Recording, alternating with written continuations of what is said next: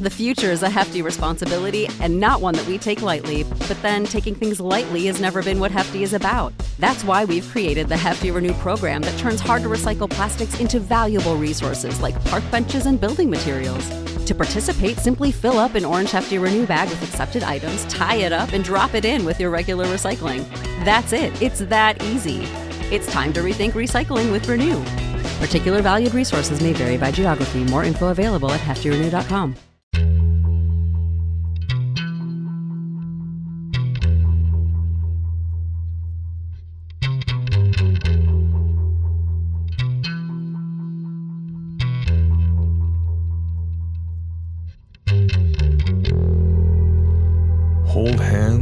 close your eyes. It's half past midnight, and you're listening to the Ghost Story Guys. Welcome to the Ghost Story Guys. I'm Brennan Storr, I'm Ian Gibbs. and this is a show where we talk about spooks, specters, and all the other things watching us from the shadows beyond the campfire. Some conversations only make sense after the sun is set, and this is most definitely one.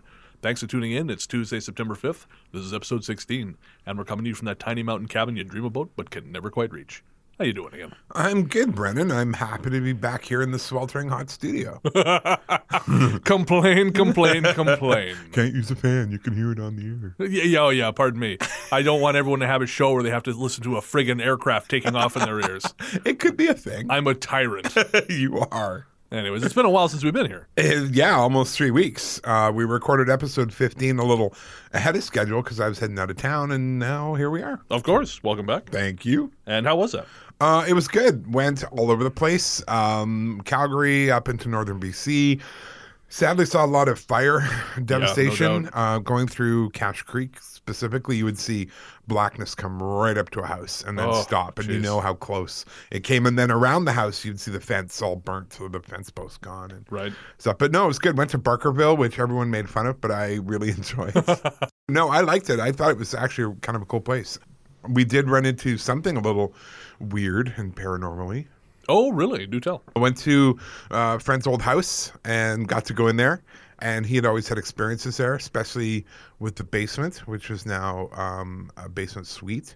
And I got in there, and the lady who was living there now talked about some of the same things he experienced uh, hearing noises down there when she knew no, no one was down there, feeling really uncomfortable in a certain part of the basement. And when she mentioned it, we were all standing in that part, and I could totally feel it going up my neck.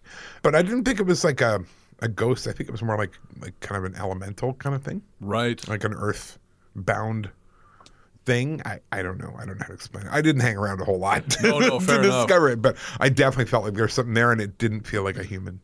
Funny you say that because that was uh, how far north you said that was Prince George? Prince George, yeah. Right. So I recall um, when I met up with uh, with with Anthony. Yeah. We had a chat about that part of the world because I believe that's where he's from. Okay. Or at least they spent a lot of time living up there. Yeah. And he said that he- there's one particular park near Prince George he really likes because he feels like that's where what, what you might call the the expansion of like the westward expansion, the Yeah. expansion of man. Yeah. That's where it stopped. Oh wow. He kind of said that's that's where the land pushed back. Mm. And so it's it, if if there's going to be a place where you're expecting elemental spirits, that seems like the, just the right place. Oh, that's cool to know. That makes some sense, actually. Yeah, as much sense as any of this stuff makes. Yeah, exactly. How about you? What's new? Not a lot, I'm afraid. Uh, going over to Vancouver for the last podcast on the left live show was about as exciting as things got. And how was that? I had mixed feelings about it. Hmm. I, I mean, to be clear, I love the show. I've been listening for about a year. I contribute to their Patreon, all that stuff. But the live show left me a little cold. That's not good. What was wrong with it? The audience was a drag mostly. Oh, they just weren't into it. Oh, oh, the opposite. Oh, they were like feral rabid beasts. They were nuts. Oh, no. The guys on stage could have said literally anything, and the crowd would have exploded into gales of laughter. Oh. I, they could have demanded the bloody sacrifice of some poor schmuck in the third row, and half the audience would have ripped him apart like a chicken at an Alice Cooper show. I, it was all a bit much. It, it, it ended abruptly, too, so the lights went up, and I was left thinking, oh, so we're done? it was a profoundly unfulfilling way to end something that was otherwise pretty good. Like, imagine you're. This is Ian. Uh, we'll skip most of this because it was bad enough that I had to hear it. And then her husband's truck pulls up outside. Oh, God. Bam! A little more. You're harder than algebra. Oh, You're trying to roll away, but it's a king size bed. You're like a tire with a nail in it. Ba-doom, ba-doom. that'll do. Thank you. Please, no more. Please. But you, you know what I mean. yeah. I think the lesson here is that we should try to cultivate a better audience. Yeah, maybe not better, but but smaller and more focused. I mean, sure, I, I'd love the twenty four thousand dollar a month Patreon those guys have, but not at the cost of having people scream my name at me on the street. No, that's not cool. I wouldn't like that either. All right, moving on. What is today's episode about again? You mean you don't know? Uh, not a clue. I was away for most of the run up to this, so uh, I, you just took it and ran with it, which is awesome. But we talked about doing Skinwalker Ranch, but that's on hold right now. It is, yeah. It turned out to be a much bigger topic than I thought it was. So I'm trying to get my head around it in a short amount of time has been pretty tough. Oh, okay. In fact, when it finally happens, we'll, we'll probably be talking about a two part episode. Oh wow, that is big. Um, I all right. that a lot. Gross. So, what is this episode about then? The men who are not there. They wear coveralls. They somehow bridge the gap between wakefulness and sleep, and no one knows exactly what they're up to. When we come back from the break, we'll be talking about the mysterious men in coveralls. We'll be right back.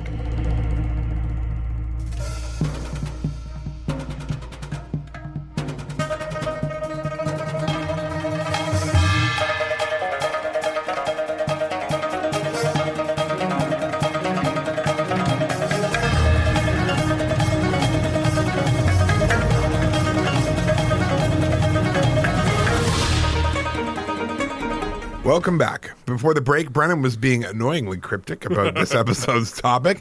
Do you care to elaborate? Sure. Uh, now, this episode is going to be a little more one sided in that I'll essentially be monologuing at you.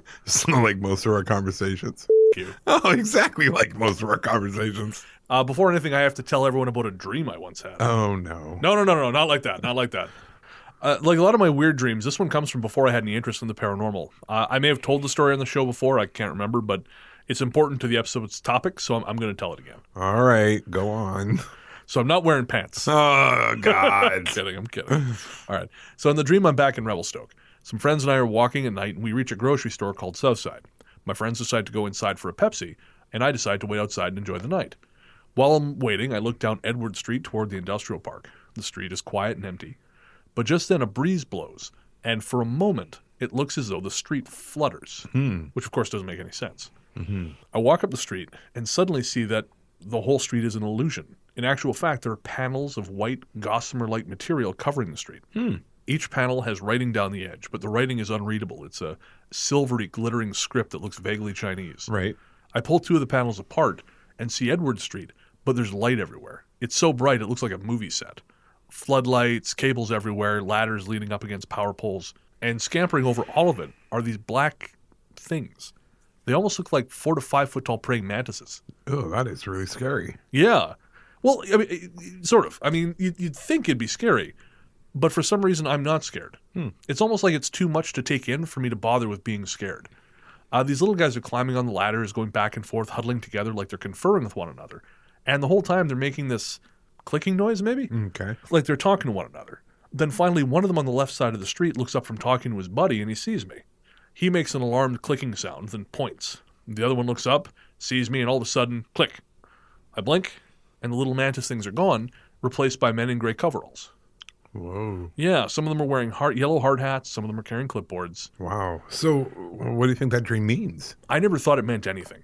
I, you know, I, I some of my dreams you can pretty easily interpret. Um, those are the ones you don't want to hear.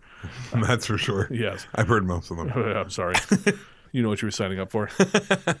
but the whole vaguely Asian glittery silver script thing has actually turned up in a fair number of UFO abduction stories from the 60s and 70s. Oh wow. But, Yeah. But you hadn't read any of these prior to the stream. No, not that I recall. And uh, I mean, it's possible, I guess, that I had read it and kind of buried itself in my subconscious. Yeah. But who knows? I, I don't know that it had. I, either way, I, I'd written the thing off as a weird dream Right. until a couple weeks ago. Oh. Okay. While you were out of town, a friend I don't see all that often invited me over to his place for a coffee. Right. Uh, the first hour of the conversation was pleasant, but the whole time I felt like there was something we were supposed to be getting at, but we weren't. Like what? At the time, I didn't have a clue. Uh, we jawed about a bunch of things, but there was something missing. Uh, and finally, just as I was finishing my second coffee, it hit me. Uh, but before I get into that, I should say that this friend and I don't typically talk all that much, uh, particularly about the supernatural. Right. Uh, you know, but it was a conversation with him and his wife that I was starting to write my book that helped prime me for some of the experiences I would later have. Okay. So in April 2012, through sheer blind coincidence, or, maybe not, depending on where you stand on determinism, we ended up in Portland, and they let me into their lifetime of experiences with the paranormal. Wow. We'd known each other before this, but had never kind of interacted on that particular level. And it was truly fascinating because they approached it all in a very matter of fact level. And there was no woo. That's kind of cool. So Yeah. you're having coffee with the same guy a couple weeks ago, and what was the question you asked him? I asked him if anything strange had happened to him lately. Okay, see, that seems like a weird thing to ask someone just out of the blue. Uh, but I guess anyone who's known you long enough knows to expect those kind of questions. Yeah, pretty much. so what did he say back? Uh, nothing had happened, but he started to tell me some stories from his childhood, and one rang a big old bell. So, according to him, he was five or six or thereabouts. His family lived on a farm here in Victoria on West Saanich Road, not far from what is now the Vancouver Island Tech Park. Actually, I used to work out there. Right. The houses in that area border on Quick's Bottom Park, which is a sort of marshy flatland. I know where that is. yeah, you know, it, of course. Yeah, you, you work out that way. Yeah, absolutely. So it's a flatland full of walking trails. So back then, I have to imagine it was a lot more wild than it is. Yeah. And when would this have been, roughly? Uh, late 60s, I believe. Okay. So my friend listens to the show and will hopefully correct any details I miss. I know I would if I was your friend. Thank God you're not.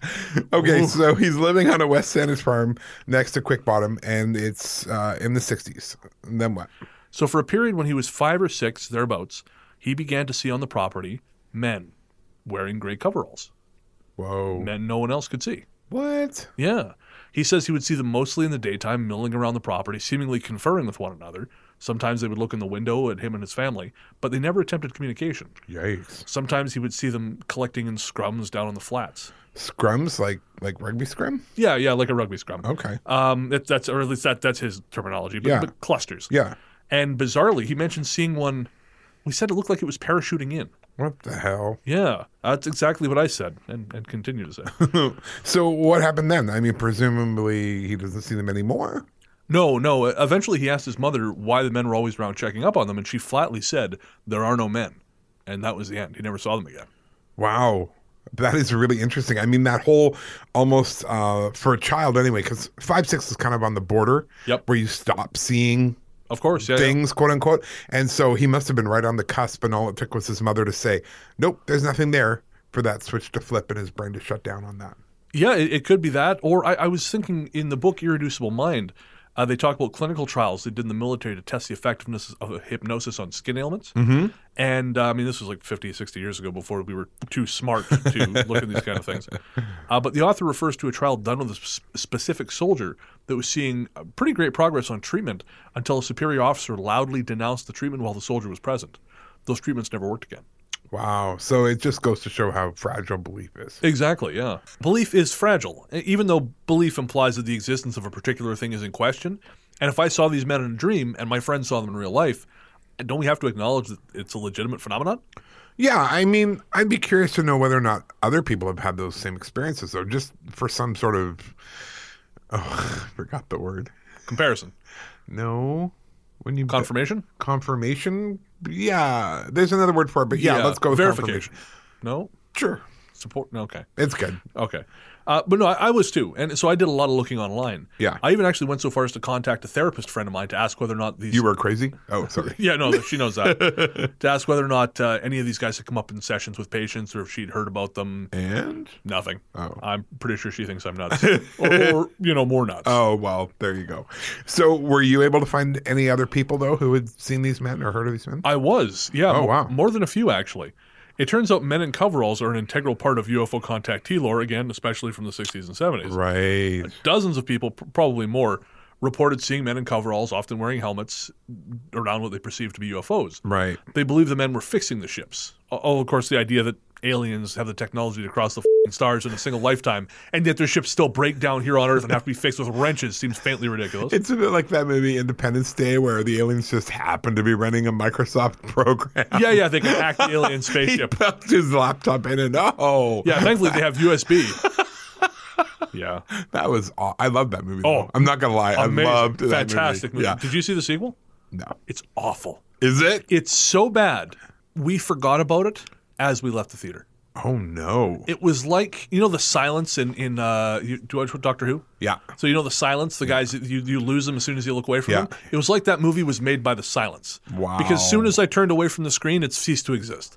wow. I remember one image. It was a two and a half hour movie, I think. I remember one image from that film. That is all.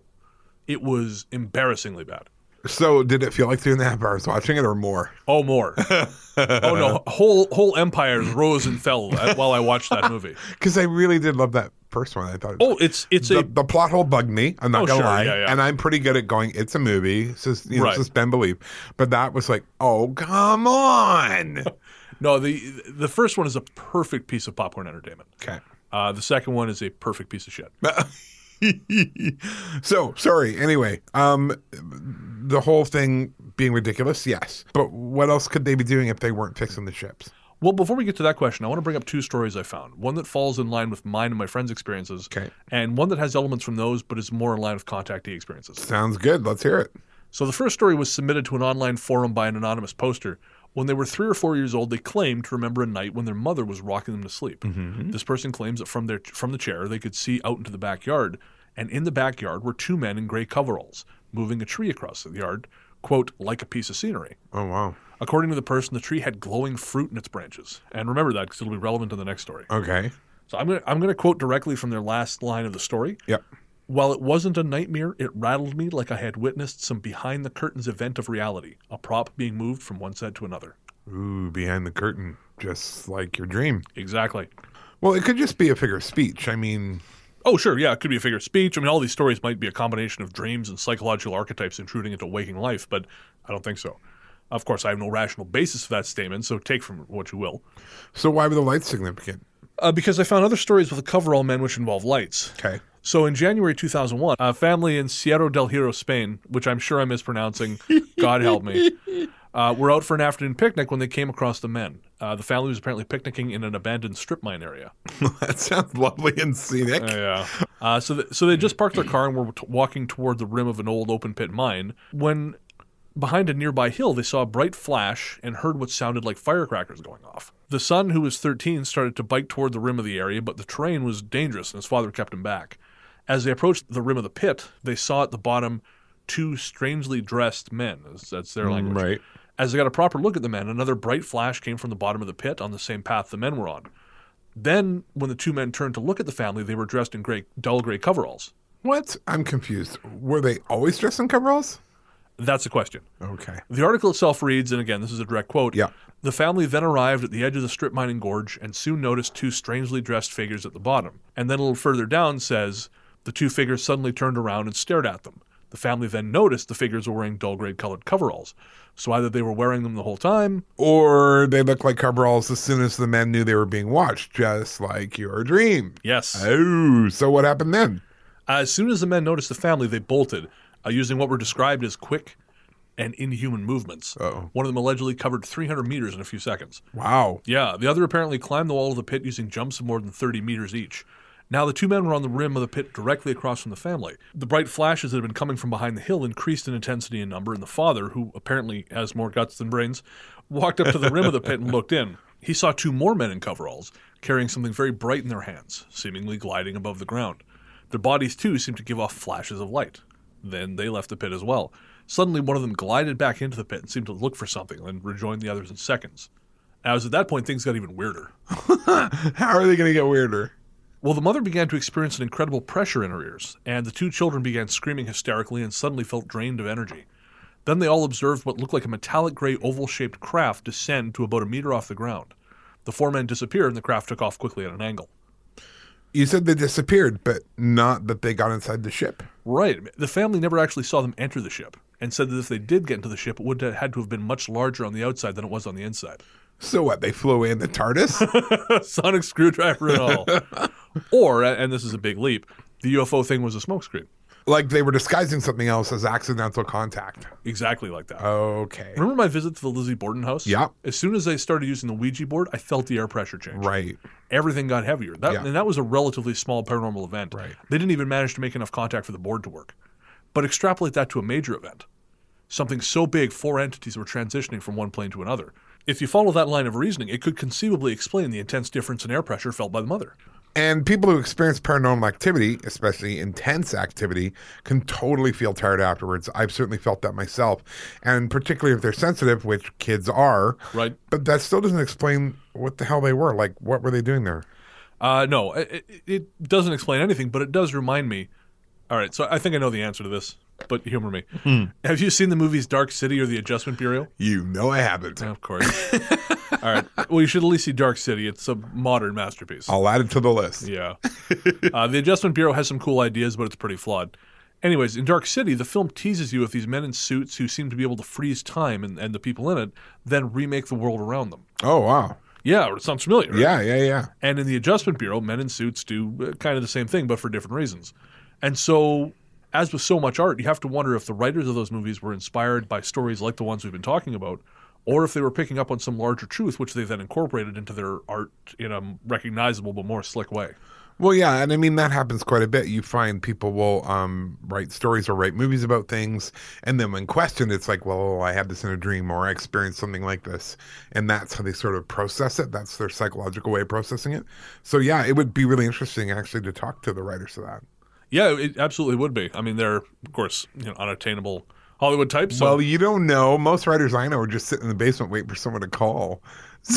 I suspect neither of us know very successful writers, that is true. being that both of us are unsuccessful writers. So there, there's that. So, was that it for the stories? Uh, no, there was another. Okay. And, and this one actually connected us in, in a roundabout way to someone we know. Oh, cool. Well, I know and you know by proxy. okay. Uh, the story takes place in 1968 near Teatralnaya metro station in Moscow. A woman was woken up by a yellow light shining inside her room. So at first she was confused and thought someone was shining a projector into her window for some reason. Things are different in Russia. until she looked out the window. And outside the window, some 40 meters from her house, she saw a sphere hovering three to four meters off the ground. The sphere was the source of the yellow light. And as she looked at it, she heard a low murmuring, like several people were talking quickly amongst themselves. Mm, right. And that's when she saw the men, tall and proportional, but with slightly elongated arms. She said they wore something on their heads, maybe helmets, and wore light colored overalls. At first, the witness assumed the men were electricians, since they appeared to be effecting some sort of repairs. But then she thought maybe the sphere was some kind of new equipment being tested. And finally, she realized no, there's something very unusual about this. Mm-hmm.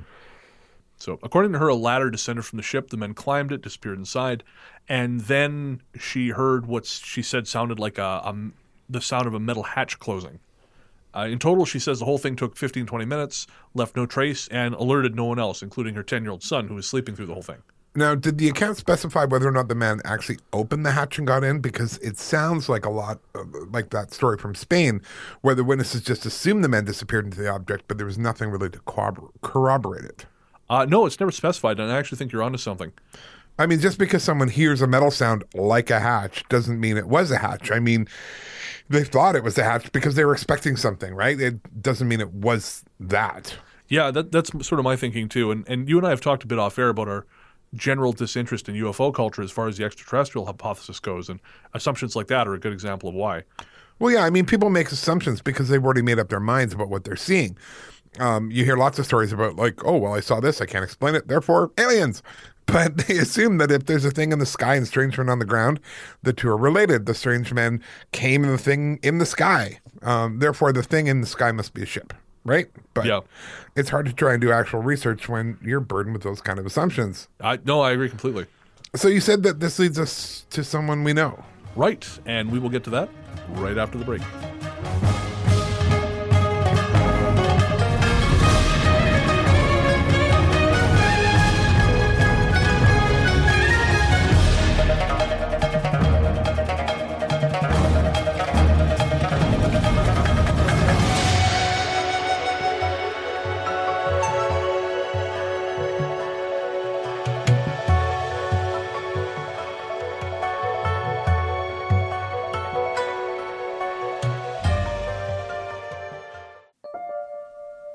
This episode of the Ghost Story Guys has been brought to you in part by CoffeeCrew.com.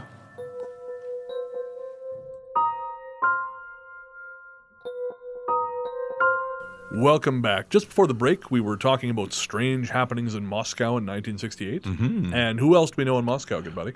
Putin. Okay. I. Well, I mean, Vladdy hasn't called me lately, so you know we're. Oh, you mean like like on a personal you've communicated Yeah. level? That must be Peter. Yes, it is. Peter is, of course, Podzontom Music, who composed our theme song and periodically writes bumpers for us. We love Peter. We do. I ran the story from Teatralnaya Station by him, and it turns out he lives not far from there. Uh, he doesn't know that particular story, but when I asked him about the men in gray coveralls, he replied in sort of stereotypically nonchalant Russian fashion that he knew many people uh, had who had seen them over the years. Oh wow, really? Uh, apparently so. He, he said a wide range of people had seen them: workers, builders, railway night crawlers, as, as he called them. He said sometimes they're seen in robes, sometimes in coveralls, and he said they mostly do their own thing, working or building, but no one seems to know what it is they're working on or who they're supposed to be working for. And and then he told me about the Moscow ghost train. Has it ever occurred to you that you live a very strange life? I mean, just stop and think about this for a second. Do you know anyone else who has conversations like these? Oh, my Russian friend has heard about the invisible men and he thinks they really have something to do with the ghost train. It's not normal. I mean, I'm not saying I'm normal either, but come on, you're not normal on an international scale. Honestly, it had never occurred to me. Okay, but uh, just know it isn't normal. Okay? just know this in your heart. It is not normal. Such as it is. Anyways, in 1975, a Moscow metro train supposedly just went poof. oh, wow. Yeah, it disappeared along with all the commuters on board. Everyone assumed it had something to do with the government, but of course, under Glasnost, the Russians released pretty much everything they had done, or everything they had as far as secrets go. Yeah. And they admitted to a lot of heinous shit involving their own people. So it's weird they wouldn't own up to this thing, too. Yeah, that is weird. Yeah, whatever the. And, and funny enough, that's always the excuse given for the Dyatlov Pass thing. Oh, yeah, yeah, yeah. Yeah. Everyone says it was the government, but they won't talk about it. Right. But they've admitted to a lot of evil shit. They would have presumably owned up to that, too. Yeah, you'd think so. So, whatever the case, uh, according to Peter, sometimes people hear a train pulling into the station, except there's no train there. And sometimes there is, and it's full of men in gray coveralls. Whoa. Yeah. So it's do you think like the train, uh, for lack of a better term, slipped behind the curtain, like the curtain you saw? Do you think that's where it went? Or Oh man, you know, I, I don't want to say yes or no to anything because it's it's very much a huge yeah. who knows. Yeah, no, I who get it. freaking knows? I get it. But it, I mean, at least it makes more sense in that tying in with the men in the gray coveralls thing um, ties a lot of these together. yeah, and, and funny enough, I just uh, I I mentioned this to you at lunch that I just finished watching the new Twin Peaks. Mm-hmm. Uh, it ended on a baffling note last night, and one common image is these curtains. Right. which seem to be when when they move from in certain certain scenes when they move from one plane to another, they walk behind curtains, Oh wow. which I, I think is kind of a neat way. Interesting. Yeah, and, and I mean, of course, it could just be a handy visual metaphor, but I know David Lynch does a lot of transcendental meditation, Right. and I always wonder if some of the things in his show, because a lot of the things in Twin Peaks kind of line up in some ways with uh, certain paranormal phenomenon. Yeah, yeah. And again, I'm sure he, he's aware of this, and I'm sure that informs a lot of it. But part of me wonders how much of it comes from his transcendental meditation. Yeah. If he if he sort of inspire any of inspiration comes from those places. I could see that. Yeah. Uh, but anyways, apart from a handful of what are believed to be hauntings in Britain and the UK, where a spectral man in grey coveralls is seen, that's about all I could find on this particular subject. So I guess that's where we're going to leave it. And you know, I guess if they're wearing coveralls, many people are going to notice them around. I mean, it's sort of the perfect camouflage, right? Oh yeah, yeah. My therapist friend actually raised that point. They could be anywhere at any time, and, and really, you have no way of knowing. Yeah. And, and I don't think it's necessarily a bad thing. Nothing about these stories is sinister in nature, but it's another question on the pile. Yeah, for sure. And I mean, eh, it's just sort of open ended. And at least if we're talking about it, other people might suddenly go, wait a minute, I had a dream like that, or I experienced something like that. And we can maybe pull some of the more threads together. Uh, yeah, exactly. And, and to that point, if you have had any encounters with the men in coveralls, please email us at ghoststoryguys at gmail.com or find us on Facebook. Mm-hmm. Uh, we've actually had some great messages again this week. Cynthia wrote in to tell you that you sound like Khalil Akhtar. Yeah. And you know what? I didn't think I knew who that was, but then I remembered that he interviewed me for the book. Oh, really? I never heard the interview because it was on CBC and then it was gone. They Oh, didn't of post course. it. Right, right, right. But he was the guy who interviewed me. So that would have, for Cynthia, that would have been like me talking to me. Well, that's a horrifying thought. I know. Chewy ins. Nope. Y- yeah, that's Hard pass. Uh huh. Whatever. She also recommended the porcini pate at a, is it porcini or porcini? Porcini. porcini. So yeah, she recommended the porcini pate at a charcuterie place here in town, uh, but I haven't gotten around to trying it yet. Soon though. You and food. Always the food. Uh, be the thing you are, I say. Thanks to Dewanda, who wrote in to suggest a particular topic for discussion. Yeah, and we may actually have a guest live here in the studio next month, um, and that topic will fit nicely into that conversation. So, thanks again, Wanda. Uh, about a month back, we had another email from Vinny too, which was a lot of fun. Yes. Uh, thanks for writing in, man. I hope you're still listening. Always write in if you've got something to say, and this goes for everyone out there. We love hearing from you. Definitely. Um, of course, we did forget to respond to Vinny that on that second email, but then I guess it didn't necessarily necessitate a response. Right. I, I try and judge those as they happen. Yeah. Anyways, keep writing, Vinny. We love hearing from you, man. Uh, you got anything coming up? Uh, not so much at the moment. I've got a couple things coming up in October, which I can talk about closer to. But uh, other than that, I've got my ghost walks. Uh, those will be picking up in pace come October as well. The last Oh, two weeks of course. October, four times a night. So that's going to be busy. Four times a night? Yeah, I don't sleep. Or a week? No, four times a night for the two weeks up to uh, Halloween. How is that even possible? Aren't they 90 minutes each? Yeah, we have um, about six people on every night, and we just send people out. And we will even send out like multiples. Like if there's enough people there for a 7:30 group, we'll send out two groups of 7:30. So it works out to more than four times in one night. Good Lord. Uh, one night in particular, we put through 400 people Wow. in one night. How are the tips? Uh, not great. Really? Well, because you kind of just end it and they're gone, right? Poof, poof, poof. Cheap bastard. Yeah, and it's mostly locals, and locals don't usually tip. Oh, of course. Americans tip. Love me some Americans. so. They are good for that. I remember when I was chucking luggage on the dock years ago. I um, the only people who would tip me when I took their bags were Americans. Yeah, so that's awesome. Other than that, not a whole lot. And oh, Shannon from Into the Fray is talking about having me on her show soon. Someone sent her a copy of my book. Yes, someone. mutter, mutter, mutter. Anyways, that, that'll be fun. She's a good interviewer, and her show is always interesting. Um, actually, the one thing I really like about her show, uh, and I mean, I, I mention her show a lot on here, but that's I think it's because she's the only podcaster who sort of engages in dialogue. Right. I've kind of found, as much as I love a lot of the other pe- pe- people whose shows I've been on, there's just not unless you're sort of up further up the chain. Right. There's not a lot of back and forth No. you know and and something I, I enjoy about her show is that it's she is a lot more willing to take on people who are not established Yeah. you know yeah. she's had people on there who you wouldn't hear on mysterious universe or something because Right. they some of them kind of sound like fringe kooks Right. but even fringe kooks there can be a kernel of yeah, truth they've in got their something to stories. say. Yeah, yeah. and, uh, and definitely I've, I've found a few of those listening to her show and if you ever listen to fucking podcasts you'd know that I listen to podcasts. which one This one, most of the time. I rest my case a lot of times, I will admit, I just skip to the end to hear the outtakes. Because I want to know what you're making me say, what horrible things you're trying to concoct No, no. by editing together horrible things. what do I That you how put much on of there. your evil do I let the audience in on Well, all of it. Yeah, uh huh. So that's why I listen to the outtakes because I know that's where you set the evil free. Yes, Because that's what you do, Demon Master. Lord. Whatever, Scarface. Some of us have busy lives. That's dirty hooligans. Just plug your damn show. Uh, well, we haven't nailed down a date yet, but as soon as we do, I will let you know. How about you? What's going on? You were just on the radio, weren't you? I was, yeah, Haunted Voices Radio on the 29th, I believe it was. Nice. How was it? I was a solid interview, but it was half the time I expected it to be. The original email said it was going to be an hour, but it turned out to be a little less than half that. Oh. Uh, but they said they get, were going to get me back on at some point, so it must have gone reasonably well. Mm-hmm. Uh, apart from that, I have an interview coming in October that, of course, I'll push closer to the date. Good. And you can always pick up a copy of my book, A Strange Little Place, wherever fine books are sold. Same goes for my book, Victoria's Most Haunted. It's a much more brisk read than Brennan's book. Shorter, you mean? Brisk, I mean. Don't forget to rate and review us on iTunes, Stitcher, Google Play, and everywhere else. It really helps increase our visibility and attract new listeners. And thank you to everyone who've left re- reviews already. Uh, big thanks as always to Podzontom Music for our theme song and for providing me an incredible amount of photos from the Moscow Second Metro, which was apparently built during the Cold War and is only for government officials. Cool. Yeah, it was it was really pretty sweet. cool. He, I had to go to sleep, but uh, you know he's ten or twelve hours ahead or whatever Yeah. it is. So he just sent me a bunch of stuff for when I woke up, and there was a lot of cool shit in there. Nice. Yeah, yeah. As always, we'll be out with a new episode in two weeks. Until then, back into the darkness we go.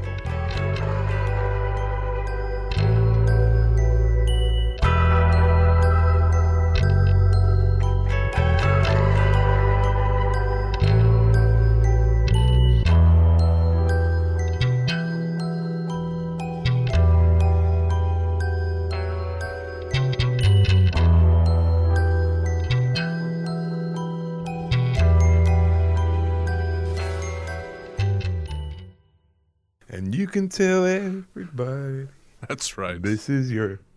I know they say we're not in love, but if I can't see you through your window, I can't sleep.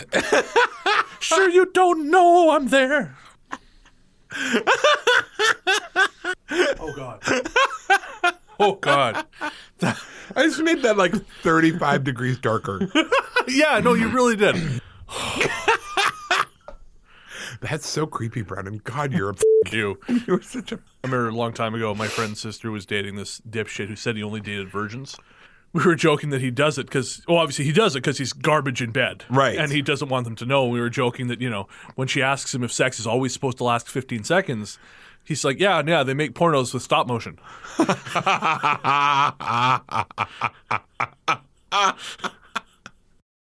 Yeah, apparently. He said a wide range of people had seen them from. you dick. You absolute dick. I didn't know the straw came on. I'm sorry. It doesn't matter. I can still hear you fucking drinking it. You have a condenser microphone in front of your face. Boy, I'm glad we got the new microphone that can pick up a bunch of stuff, so you can fucking drink from a Slurpee cup. Whatever, burpee. If I that's- don't burp into the fucking microphone. Yes, you do. You while just you're edit it out. talking. fucking jabroni. Oh God. I'm sorry. God. No air conditioning. Don't drink anything. It's like I'm in prison camp in here. well, once upon a go f- yourself. um, And I'm up. You're up. So, uh, any any questions? Anything? No. Okay. Fair enough. I figured. Yes. Because I'm simple well, I did. and easily led. your words. Your words. your words. Every time I put up that free candy sign, though, you go. You just go. It's free. It's candy. Of course. I'm sorry it's so complicated. You. Forever. Or more like a Frank Sinatra song. Did it my way. I banged me a pharaoh even though she was nine. hey, I had someone break Jackie Mason's jaw.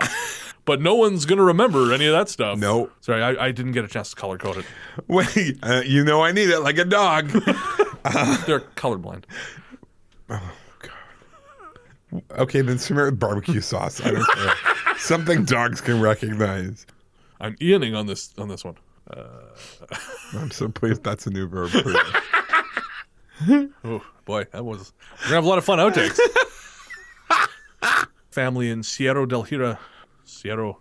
In January 2001, a family from Spain. nice. Quickly, did I ever tell you the story about when I learned to make cold iced tea for the first time? I so it was 2000. Uh, I think it was 2008. I just come back from the American South for the first time, and I was in love with the shit. Yeah. So I was just making pitcher after pitcher of this stuff and drinking pitcher after pitcher. Yeah. Couldn't figure out why I was waking up at nights with panic attacks. Okay. And then I realized, oh, I drank six liters of iced tea.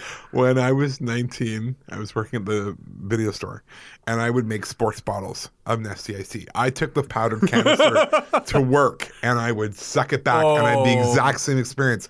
Why am I standing here with my heart racing? I don't know what's going on. uh, tea, idiot. So, uh, yeah, that wasn't good. Years ago, when I was working at the bottle depot, we used to get free pop. Right. And so uh, I would drink, and of course, I was trying to be, I guess, trying to be healthy. So I was drinking Coke, what was Coke Zero at the time. Oh no. And I was drinking so much, I developed a twitch in my eye. and I couldn't figure out why I had a twitch in my eye. Oh right, you don't have kids. You've never been to one. They're hell.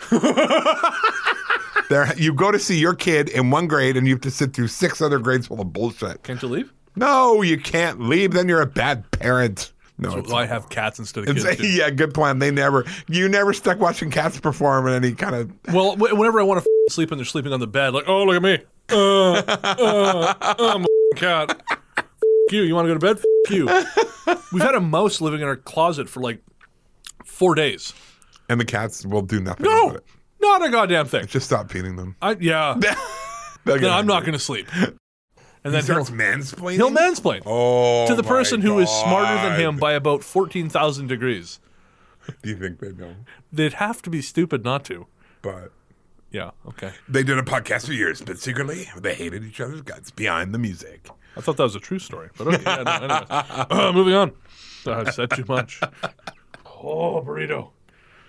Why do you do that to yourself? But we had talked about Skywalker Ranch. Are we still doing that or not right now? What? Skinwalker Ranch. What did I say? Skywalker Ranch. That's a thing too. yes. We're not doing a fucking podcast on it. you know what? Skywalker Ranch might be totally haunted, so screw you, man. Oh, do it again. All right.